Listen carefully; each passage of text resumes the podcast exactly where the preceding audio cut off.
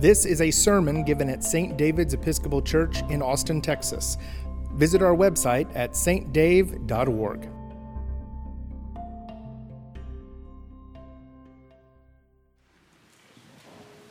Thanks be to God for this fifth Sunday after the Epiphany.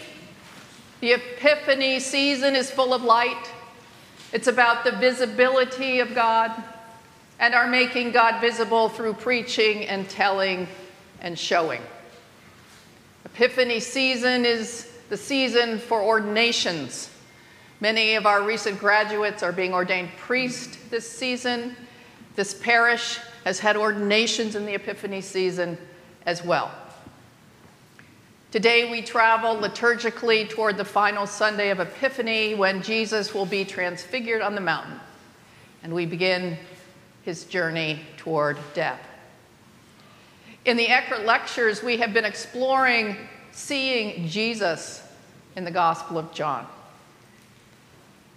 I invite us this morning to enter into the imaginative world of the Gospel of Mark. As short as John is long, Mark possesses a dis- proceeds at a much brisker pace, and Jesus is a lot less talkative in Mark.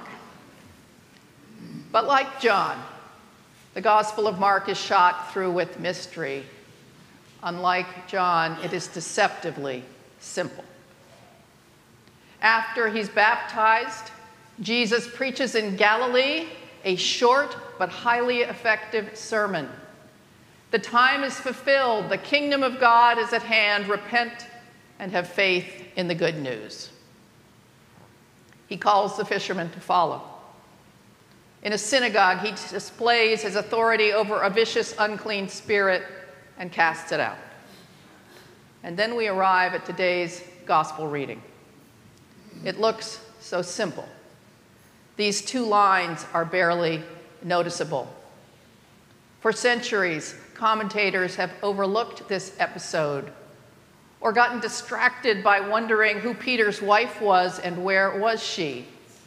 And preachers have made jokes about mothers in law. But I say to you today that this is a domestic epiphany and a cosmic revelation. They enter the house, a private family space. The brothers and the other brothers. A beloved, significant member of the Simon and Andrew family is not well. She's not alive. She's not as she was created to be. She has a fever inside her and she's hot. She's stretched out, lying down.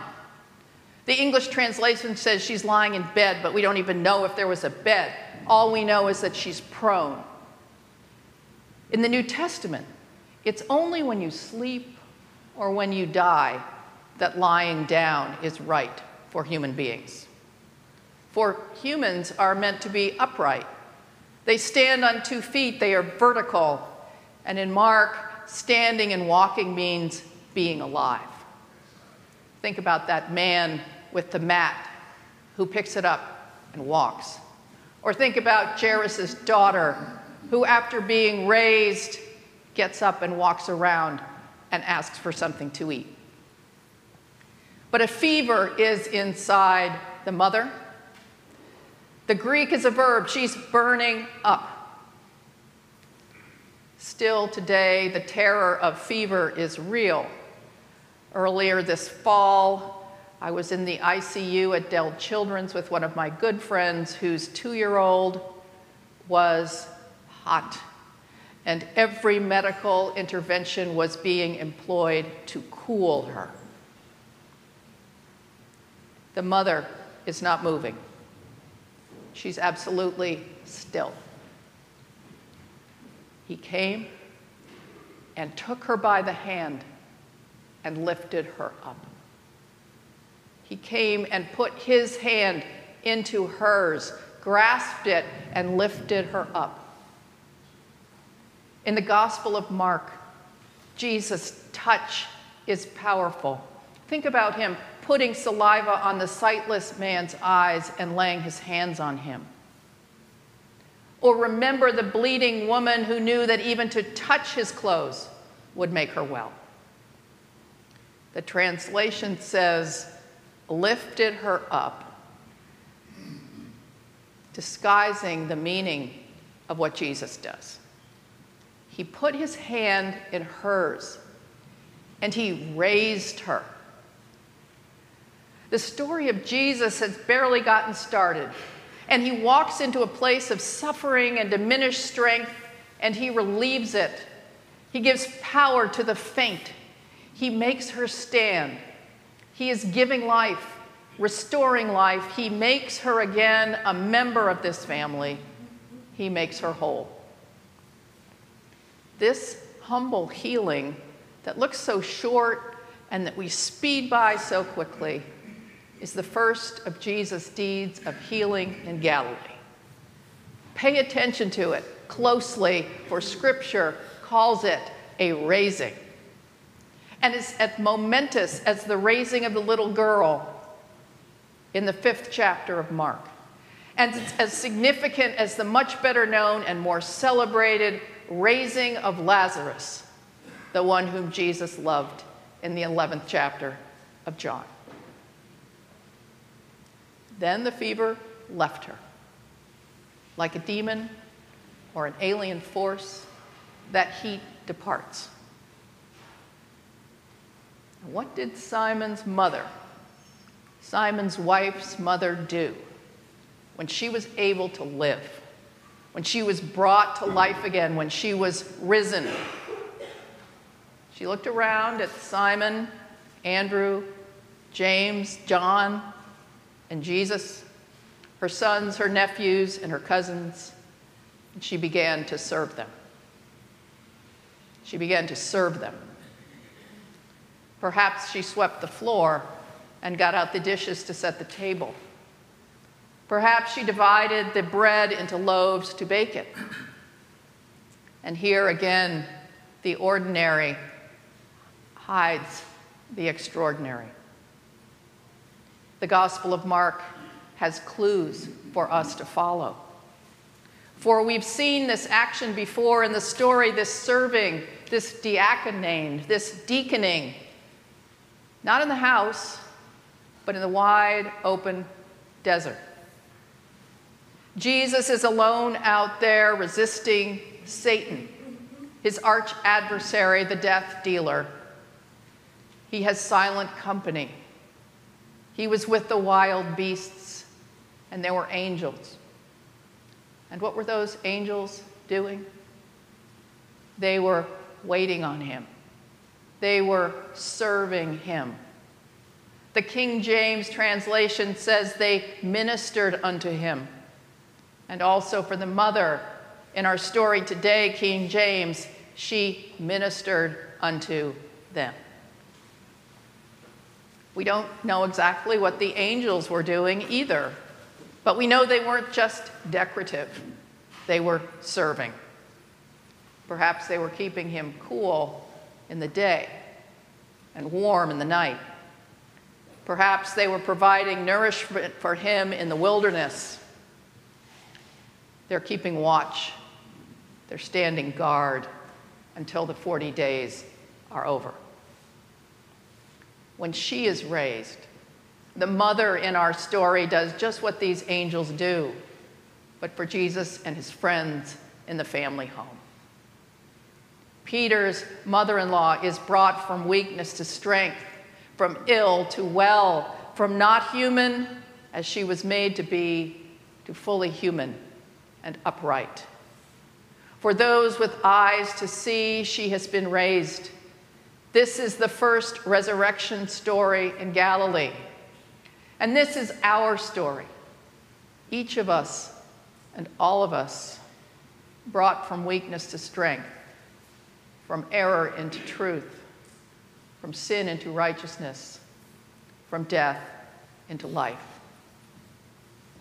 And when we stand up, when we come back from the fire we do naturally, gratefully, instinctively what we are meant to do as humans who have been raised by God. We serve. We serve like Jesus himself. The Son of Man came not to be served, but to serve and to give his life as a ransom for many. Perhaps we sweep. Perhaps we make food or give shelter or anoint with healing medicine. Perhaps we visit the prisoners. Perhaps we wait and watch and pray. Perhaps we give ourselves away. Perhaps we die.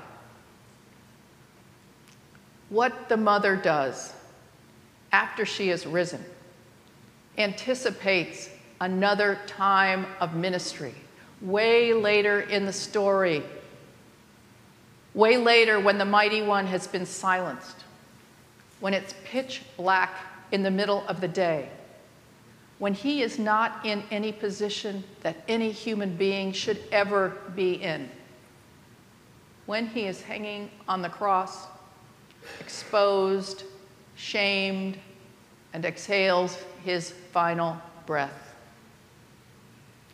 He appears to be alone after Peter and Andrew and James and John have fled. But Mark tells us there are women witnessing from a distance Mary Magdalene and Mary, the mother of James the younger, of Joseph and Salome, and many other women. They are those who followed him in Galilee, where they had served him, where they ministered unto him. Among those women, surely was Peter's mother in law, watching waiting, seeing where the body is laid, like those angels did in his wilderness trials. When he raises the mother, Jesus employs the making power of God, the Creator, who separated the water from the dry land and who stretches out the heavens like a curtain and spreads them like a tent to live in. The resurrection we will see in Mark as the story unfolds is not only of people, but it's the resurrection of the world. Restored, healed, repaired, mended, rescued from violence and sin, delivered from its adversary, Satan. We will anticipate paradise restored where the lion lies down with the lamb and the wild beasts are tame, where people walk and leap for joy, eat together around one table, where that chaos that closed in around Jesus when he breathed his last is overwhelmed with light on Easter morning. There's a beautiful hymn for morning prayer, not for high and holy things. And in it, in the song, morning is called the resurrection of the world when the breath of dawn comes and rustles through the trees. The resurrection of the world is the cosmic epiphany. The hymn sings to give and give and give again what God has given thee, to spend thyself nor count the cost, to serve right gloriously the God who gave all worlds that are and all that are to be. When, is, when a priest is ordained, the bishop says, all baptized people are called to make Christ known as Savior and Lord and to share in the renewing of the world. As we take up our share in renewing the world, she is our icon today, the mother who came back from the fire, the mother who rises and ministers to them, like the angels, like Christ Himself. Thanks be to God. Amen. You can find more lectures and sermons on iTunes by searching for St. David's Episcopal Church in Austin, Texas, or visit our website at stdave.org and click on the podcast button.